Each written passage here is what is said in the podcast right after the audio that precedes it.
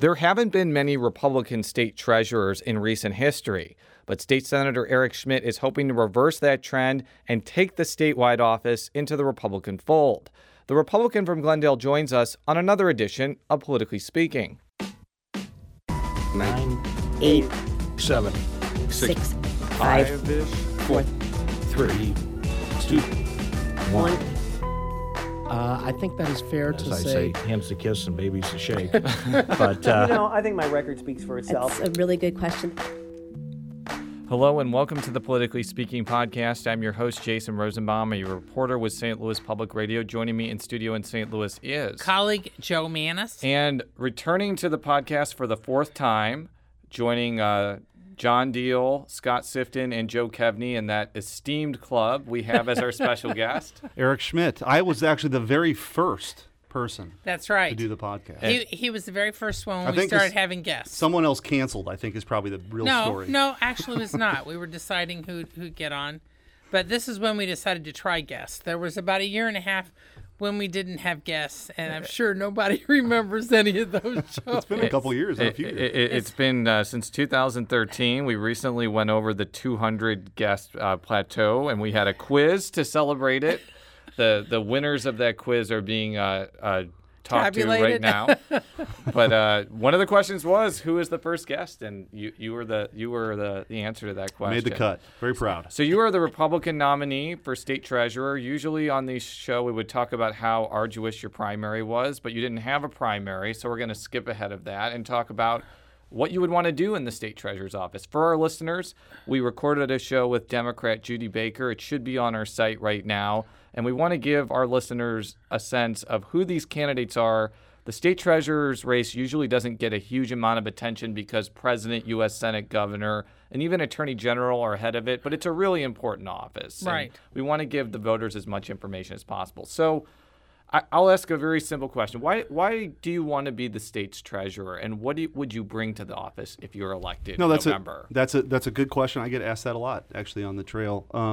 The last 6 years, I've chaired the Economic Development Committee in the Senate and have worked on, I think, a lot of important pieces of legislation that can move our economy forward. And I want to continue that. I also, the ads have started here in this cycle, but for me, if you just sort of step back, at the end of the day, I'm a dad. I'm a sixth-generation Missourian, but I come from a very middle-class working family. My grandfather came back from World War II, started a butcher shop with an eighth-grade education in St. Anne off St. Charles Rock Road. My dad worked in that butcher shop, went to night school. I saw how hard he worked when I was young. He ended up working at Anheuser-Busch 7 days a week, the midnight shift. So that work ethic was installed in me. And when I became a father, my son was diagnosed with some pretty severe medical issues. And I just came to a conclusion sometime around 2006, 2007 that I wanted to do more. And that led me to run for office the first time. It's that same desire that has led me to want to run for statewide office. I think the treasurer's office can be uniquely situated to be an advocate for economic growth. And at the end of the day, that's really, really important. As I've got around the state, there is a determination in people's eyes, but they know we can do better. And I think the treasurer's office, in addition to the functions of the office, which I'm sure we'll talk about, the day-to-day functions,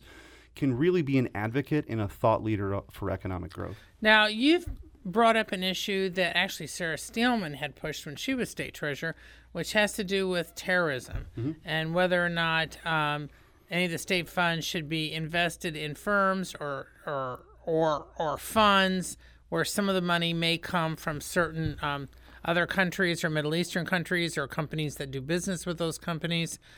Can you talk about this? Because some of the critics say this is really all about just the Republicans raising the terror flag, and it really doesn't really have anything to do with economic development. So can you talk a little bit about that? Sure. So 10 years ago, Sarah Steelman was the first treasurer in the country to institute a terror-free investment policy in the treasurer's office. Since then, more than 30 treasurers have followed suit. So it has had a significant impact in addition to some of the sanctions, national sanctions that we have, as it relates to investment in state sponsors of terrorism. There are only three countries on that list. So you could be pretty bad to be on that list. It's Iran, Sudan, and Syria.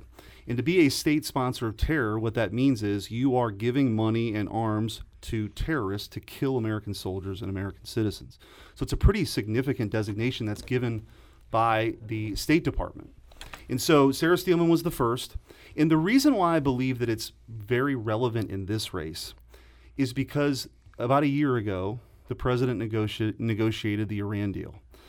In the Iran deal, in addition to those sanctions being lifted, literally hundreds of billions of dollars now flow into that country by way of investments. You literally have hundreds of billions being flown in the belly of cargo planes and cash to release hostages. I mean, that deal, in my view, did nothing to dismantle the nuclear infrastructure of the number one state sponsor of terrorism, which doesn't believe Israel should exist and chants death to America, and they really, really mean it. Why is that relevant to the Treasurer's Office? Well, there's a paragraph in that deal, paragraph 25, that was specifically negotiated by the Iranians to undermine these state divestiture policies because they're working. They're working. These sanctions were actually really, really working. And if you think about it, the hundreds of billions of dollars that are on the sidelines through investment policies that the states control that aren't going to companies that do business with Iran has had an impact. So they negotiated it, ended up in the Iran deal. So now state treasurers are going to be on the front lines of whether or not that policy changes or not, or how it's impacted or how it's effectuated. That is a difference between me and my opponent. My opponent supports the Iran deal. My opponent is perfectly fine with dollars flowing to companies that do business with Iran. And I don't think, and I on this campaign trail, I haven't met a single person that thinks it's a good idea that their tax dollars would go to entities that do business with Iran. Now specifically, you were quoted in numerous media outlets saying that Boeing should have their tax credits, which, by the way, I believe you sponsored this tax credit bill in special session because Boeing is thinking of doing a passenger jet deal with Iran. Now, as you alluded to, your Democratic opponent, Judy Baker, criticized you for taking this stance, thinking that you shouldn't provide tax credits to somebody and then yank them away when you don't like a certain business deal that they're doing. I'd like you to respond to her and give listeners a sense of why you even made that stance in the first place. Sure. My record on job creation, I'm very proud of. In fact, in 2011, I sponsored a resolution to support the F-18, which right now the Boeing jobs in St. Louis are military aircraft. But an opportunity came up for us to compete for passenger wing production that ultimately we went into special session. Ultimately, Boeing decided to keep most of those jobs in Washington. There are a few hundred jobs that might be transitioning here because of some of the work that we did to fight. And I worked with business and labor leaders to get that done. That was in 2013. Right now, Boeing is seeking to do a deal with Iran. The Treasurer's Office doesn't administer those tax credits. I mean, that's right. They don't administer the tax credits. I was asked a question by a reporter about how I felt about those credits. And I have been very consistent. I don't think any tax dollars should go to any company that does business with a state sponsor of terrorism. My opponent has gone so far as to not only support that, but I'm not sure she fully understands not only the Iran deal in that paragraph 25, which is central to this defund Iran plan, but even the existing policy. And I don't think she even believes that that policy extends to companies that do business with Iran. It does. I think she is recently on your show said that I want to go extend the policy to deal with companies. That's already the existing investment policy of the state. And so what I've been very focused on is making sure that that investment policy remains intact even in light of this Iran deal. Well, might that threaten Boeing jobs in Missouri if you as treasurer take steps to either punish Boeing or say bad things about them or as far as the state investments or like if they do need tax credits? Granted, it's up to the General Assembly, but the treasurer often has an influential role behind that. Well, the legislature would have to pass a law to deal with that. But I've been very consistent. I just don't think any company can choose to make a decision to do, in my view, a very risky deal with the number one state sponsor of terrorism in the world. What remains to be seen is whether or not that deal is actually even going to go through. In Congress, they're seeking assurances that those passenger planes won't be used to transport troops. I mean, there's a lot of hurdles. The financing, right. Ex-Im may still have to finance it or they won't. So there's a lot of hurdles for that ultimately to happen because it's such a risky deal in the sense that there's only three countries on that list, and people ought to be very wary about doing business with Iran. But as far as state tax dollars go, I Doesn't matter what company it is. I just don't think taxpayers should be footing the bill for that. Now, how do you think the current treasurer, who's just finishing up his second term, Clint Zweifel, who's a Democrat, do you think he's been doing enough on this? I mean, when you're looking at the investment portfolio that the state has now, how would your policy change that at all, or would it be simply keeping things as they are and just not adding stuff? Well, to be fair, this is an emerging issue that hasn't really played out yet because the Iran deal is so new, and there really haven't been any companies that have done business with Iran. So this is an emerging issue that will probably play out when the next treasurer gets sworn in. And so I just think people ought to know, taxpayers ought to know, that their treasurer isn't going to be using their money to find its way to state sponsors of terror. So we'll be very vigilant on this point. But really, it's a continuation, quite frankly, of the existing policy in light of the Iran deal. So I want to talk to you about some of the boards that you're going to serve on if you're state treasurer. One of the things that you would be a part of is pensions, because the state treasurer has a seat on the, I think, the state pension board, MOSERS. And just for full disclosure, and I disclosed this on the other podcast, I am an employee of the University of Missouri St. Louis, and so is Joe. So if we work here long enough, we will be in the state pension program. So I wanted to put that disclosure up to our listeners. But what would be your philosophy toward pensions? Obviously, you wouldn't be able to drastically transform it on your own. There are other people on that board. But, you know, what would you want to do in that sphere, which is very important to lots and lots and lots of Missourians who are state employees? I mean, my record is being, you know, I'm a fiscal conservative, and I would take that proven track record to the MOSERS board. The treasurer is one of the board members that sits on there, along with some other folks that are appointed, you know, by the governor. And I just think that we need to be very mindful of, you know, making sure we get a solid return, but also being realistic with where we're at and taking a very conservative approach. So that's, you know, that's something that I intended, that philosophy and that background, take to that position. Now, one of the things and this has been an issue since back before the primary, one of the reasons that some say you didn't have a primary is that, I mean, you are a well-funded candidate, but a lot of your money has come from very few people. Do you want to discuss that at all, or talk about that, and your thoughts about Amendment 2, which would make that no longer the case, not just for you, but anybody running for office from Coster and Greitens on down? Yeah, I think, I mean, as I've been consistent, I think on the second part first, the transparency is the most important element, I think, and if it's disclosed, people can make their decisions. As relates to my support, I'm very proud of the support that I've gotten. You know, even outside of the contribution you're speaking of, we've raised probably $2.5 million from other Missourians who support my candidacy. My opponent has not been able to gain traction on that front, just not gotten, you know, support in that way. And I'm proud of that. I mean, that's a lot of hard work. That's a lot of meeting with people. That's a lot of people, you know, knowing who you are and what you're about and wanting to support you. And that ranges from a broad spectrum of folks, from, you know, folks in the business community who've seen all the work they've done to regular folks that I meet out on the trail who are proud that somebody's going to run as a conservative in that office. It's a very important office, as Jason mentioned, and I think it's important you have a real fiscal watchdog in that place right now. Going back to pensions for a moment, you voted for a major overhaul of pensions in 2010, which I think, among other things, state employees have to contribute a certain amount of money. I think there's a certain amount of time that you would have to have in order to qualify for a state pension, which is a defined benefit, correct, not like a 401k. Right.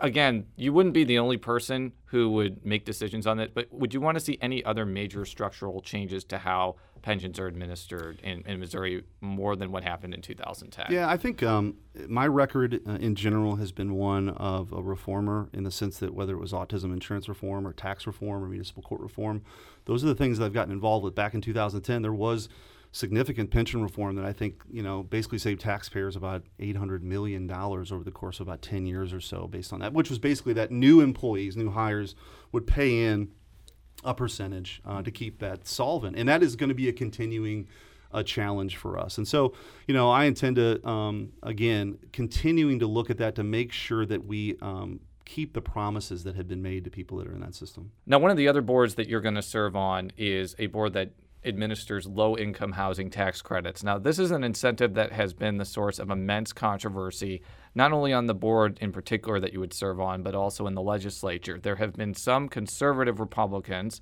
who have wanted to curtail that tax credit along with the historic preservation tax credit. There's also a lot of just ordinary people, low-income seniors and low-income individuals who feel it's an incredibly important incentive to get housing. So if you're serving on that board, what's going to be your mindset toward providing that incentive to entities that want it, essentially? Yeah, I've I don't know if I've mentioned this on one of the three other podcasts before, but my political hero growing up was Jack Kemp. I think you did. And he was this happy warrior, and he also would get involved in issues that maybe Republicans traditionally wouldn't get involved with, or go into rooms that Republicans wouldn't traditionally get in. Yeah, I was lucky enough to interview him several times over about 15 years. And he has helped guide some, in my view, some of the issues that I get involved with, whether it's lower taxes, but also issues related to poverty. I was the first Republican to sponsor the Earned Income Tax Credit, first Republican in the history of the Senate to do that this year, and it got some traction, I think.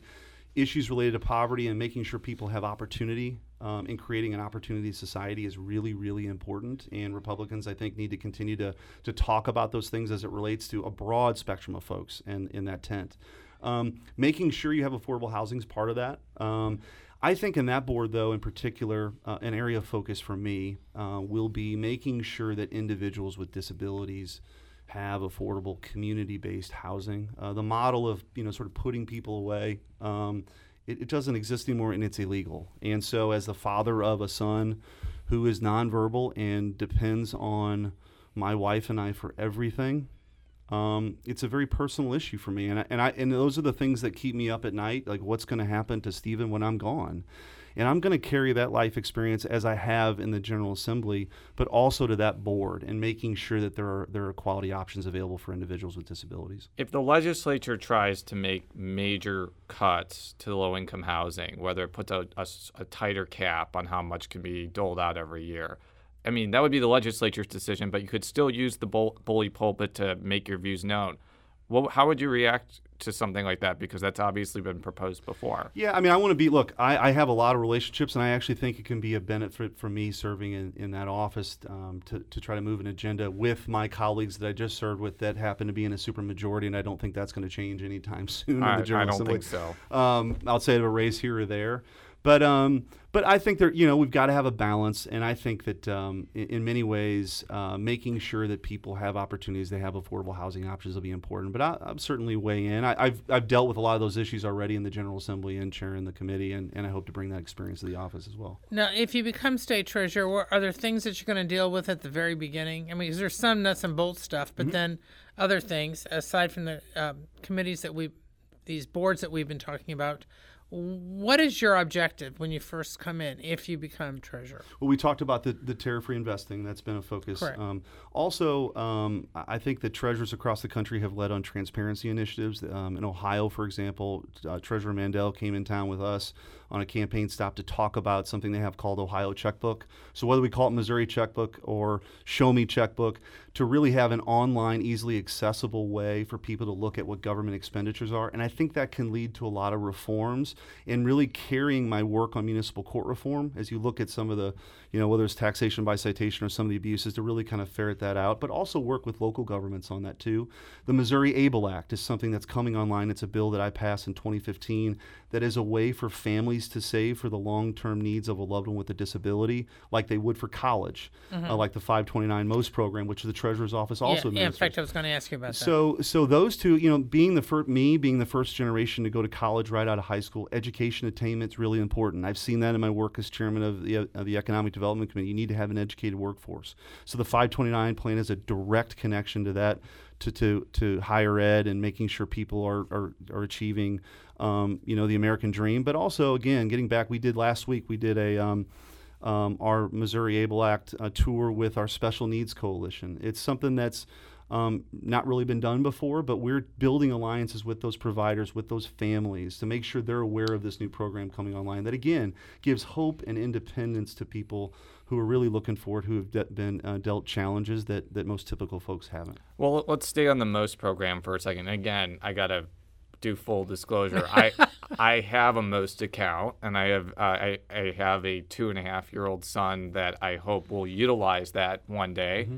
So how do you want to make that particular program more available to Missourians? Because it seems like a really good way to save for college, but it doesn't seem like it's been widely adopted by a lot of people for various reasons. What would you do to change that status quo if that's actually true? You're right. There's about 3% of Missourians are enrolled in 529, really? Which is a low number. And so we've got a long way to go to make sure people are aware of it. So I think education. Why do you think it is so low, and what can the Treasurer's Office do to improve that? I think you got to raise awareness. I think you can also be creative in building partnerships with community banks to maybe help seed some accounts. I mean, leverage the office, because we have so many community banks that are so invested in their communities around this state, to partner with them with 529 college savings. But I also think the awareness of it, and not just the money that will help pay for ever escalating college expenses, but it's also the hope and the expectations that can be put in place. Working on some education issues over the last 8 years, I got a chance to tour the KIPP Academy in St. Louis here. And one of the things I think that they do really well is they have every classroom is named after a university. And there's these very subtle reminders that this is achievable. And again, I come from a family. My dad worked very hard. I was the first generation to go for college. I can appreciate how important a college degree is. And even if it's not a college degree, making sure people are placed, whether it's a 2-year degree or a trade school, there's a lot of jobs that there's need for those kinds of skills. And I think that the 529 can be a great connection point between, a lot of the work I've done with businesses over the past several years as chairing that committee, with real people that we've tried to work with too, to connect everyone so that they know that there's a way to save that's going to allow their kid to achieve the American dream. So I think awareness is where you start, and just continuing some of the work that's been done. But also, I will say this too, again, getting back to something. We started one when my son Stephen was born. Mm-hmm. A very painful sort of realization, he's nonverbal. Stephen's probably not going to go to college. So we transferred that to my daughter. I think these ABLE accounts are a great way for folks to cross the spectrum of abilities to be able to save for a loved one when they're not there, whether it's them going to college or them having greater independence when they're not around. And so, timing gifts for grandparents during the holiday season. There's a lot of things I think you can be creative with so people are aware of it, and these are funded. What do you think the biggest difference is between you and your Democratic opponent in this race? Well, my opponent has run for several offices in the last decade. When she served in the House, I don't think she passed a single bill. I think my record is one of accomplishment. Major reforms, autism insurance reform, 2 of the largest tax cuts in the history of the state, municipal court reform that was hailed by this governor as the most significant municipal reform in the history of the state. There's that. When she was handpicked by President Obama to implement Obamacare in Missouri in 2009, that coincided with my efforts to lower taxes. So her record is pushing a disaster of Obamacare in Missouri. She was, some people there's a lot of discussion about people voting for some semblance of that in legislature. She literally was chosen as a true believer to implement this in Missouri. I think that's a stark contrast. You talk about if you like your plan, you can keep it. That was not true. Skyrocketing healthcare costs, skyrocketing premiums, higher taxes. This is the legacy of Obamacare, and my opponent implemented Obamacare. So I was working to try to lower the tax burden, and that's what my opponent was doing. Okay, I'm going to just play devil's advocate here. I'm not defending anything, but just, okay. The general consensus is, even if Obamacare, quote, wasn't around, that insurance premiums would still be high. You'd have millions of people who would not be able to get insurance because of pre-existing conditions. I know a number of people that are in that category. There is some of the provisions that people like, including Roy Blunt, who had promoted this one provision about letting young people stay on their family plans till they're 26. Granted, technically, it's not part of the Treasurer's Office, but you're bringing it up as one of the key issues in the race. So how would things have been different if people were still going to be paying sky-high premiums anyway? Well, don't listen to me. Listen to Bill Clinton, I guess. Well, we're not. Who, by his own admission, called it a disaster. He was talking about certain things he thinks need to be done. I think Missourians have rejected it twice. It's been on the ballot essentially twice, whether it was the exchanges or Prop C, I think it was, Prop B. Well, what do you think the state should have done? I mean, if well, you were, well, we since you brought it up. Yeah, we rejected the exchanges that are collapsing. Okay. I think empowering individuals to make more healthcare decisions through HSAs is a good place to start. Those were eviscerated by Obamacare. Health savings accounts. And then you also have a situation now where you have fewer options. And by the way, the promises that were made about, you know, if you like your plan, you don't ever have to really switch over, is proven to be untrue. So at every stage, you know, Nancy Pelosi said that we'll have to, you know, after we vote on it, we'll find out what's in it. I mean, the litany of the parade of terribles associated with Obamacare, we could probably spend a whole show on it. But I think in a nutshell, it's left fewer options for people and a higher tax burden. Yeah, well, because I'm just kind of wondering, because, I mean, you're a smart guy. So, I mean, thank you.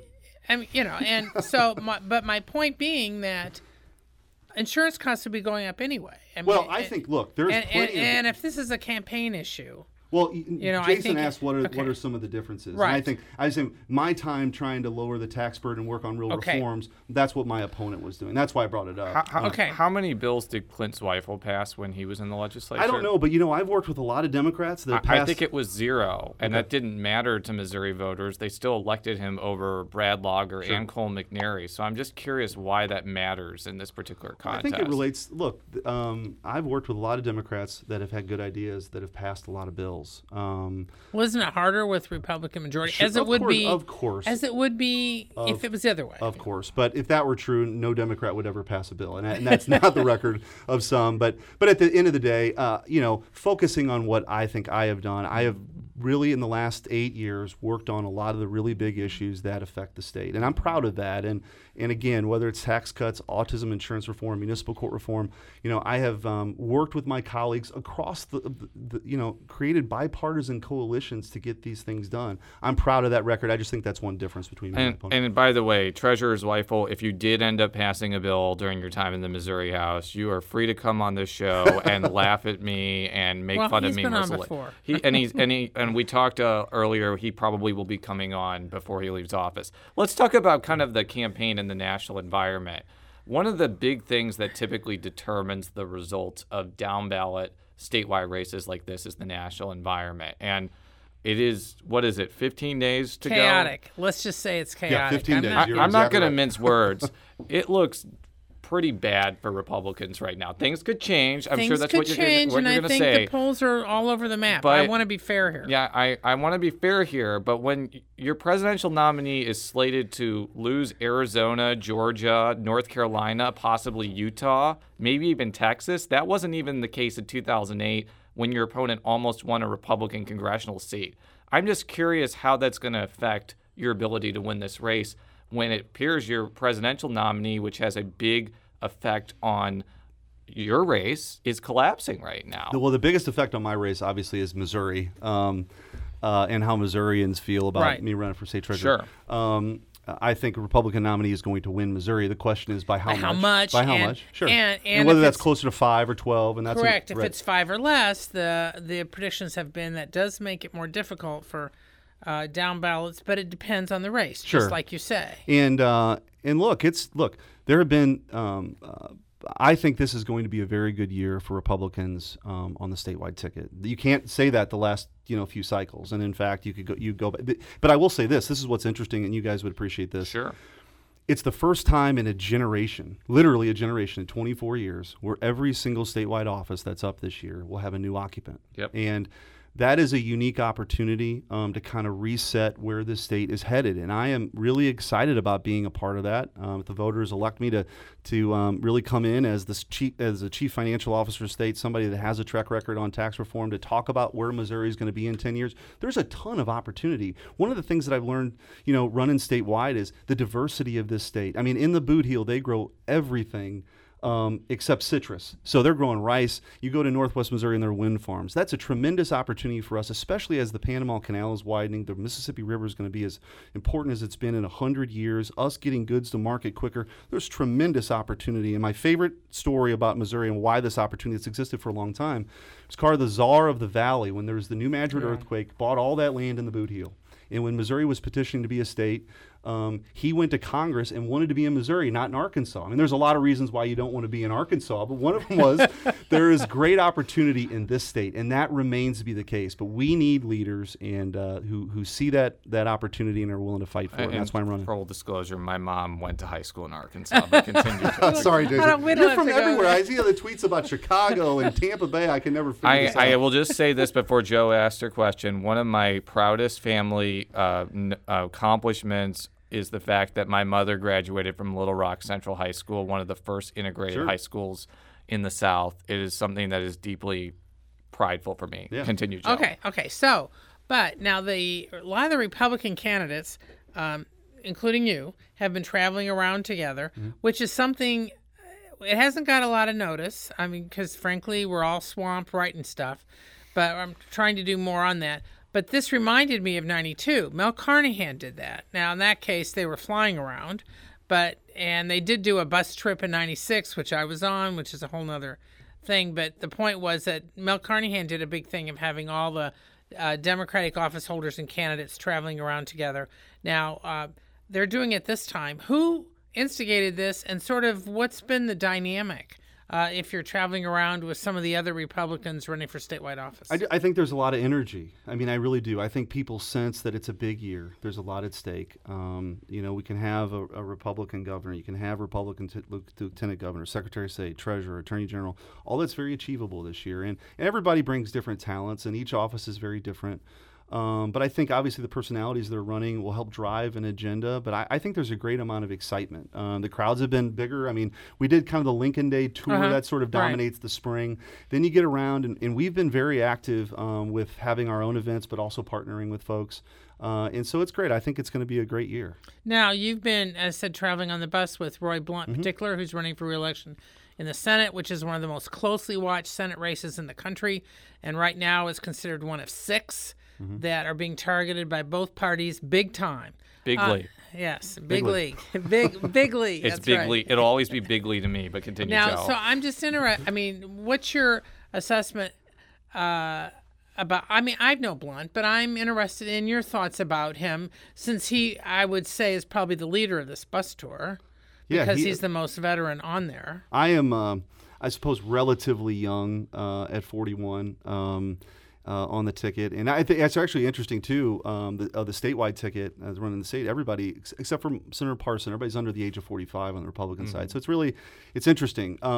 But traveling around with Senator Blunt, he is the hardest working candidate I've ever been around. I mean, he goes to everything. He relates with folks. He works really hard. He's been somebody that has worked really hard for Missouri. I think their hashtag is Roy Delivers. He really has worked across the aisle with Democrats and his colleagues in a leadership position to work on behalf of average, everyday, ordinary Missourians. And so he's doing a great job. I think he's going to win. It's a spirited race. There's no question about that. But I think what sticks out to me is how hard he works every single day. Now, if you win, I mean, there are a lot of people. You've been on short lists of ending up running for governor or something down the road. Would you be looking at that right away, or kind of have you made a promise about things? I am solely focused on this race, and my wife keeps me very grounded in this whole process. I'm very focused on winning the treasurer's race and actually doing good work in that office for all the reasons that we talked about here earlier today, and all the things that I want to do in the first 100 days and throughout the term. And my final question is, you mentioned that you think Donald Trump is going to win Missouri. Would you be comfortable with Donald Trump being president of the United States? Look, there's no way I can support a third term of Barack Obama, and that is what Hillary Clinton represents from all the issues that are at stake, tax policy, Supreme Court. There's a lot on the line, and there's just no way that I could support 4 more years of Barack Obama, and that's what Hillary Clinton represents. Very good. And if, as I said to your opponent, if you win, you get to come back on for possibly the fifth. There's no. I'm going to run up the score. Can I run up the score here? Nobody has broken the fifth barrier, and I'm Should I? I'll explain to him the curse of this after the show. Yeah, but hey, there's the upside too, because we're all history buffs, and in fact. I'm going to talk to him about Hamilton if we get after we get off the air. Because I'm going to Chicago soon. Absolutely. We've had some great conversations about. There's only been 2 Republican state treasurers since Prohibition. One of them is Wendell Bailey, and I know you've always had some great stories about Wendell Bailey. Some of which I will not tell. Wendell Bailey After Dark, people. For all of our stories, stlpublicradio.org. Follow me on Twitter at Jay Rosenbaum. Follow Joe on Twitter at Jay Manis. That's J-M-A-N-N-I-E-S. And how would we follow you on Twitter? At Eric_Schmidt. 2 T's. The underscore is important there. Until next time, so long.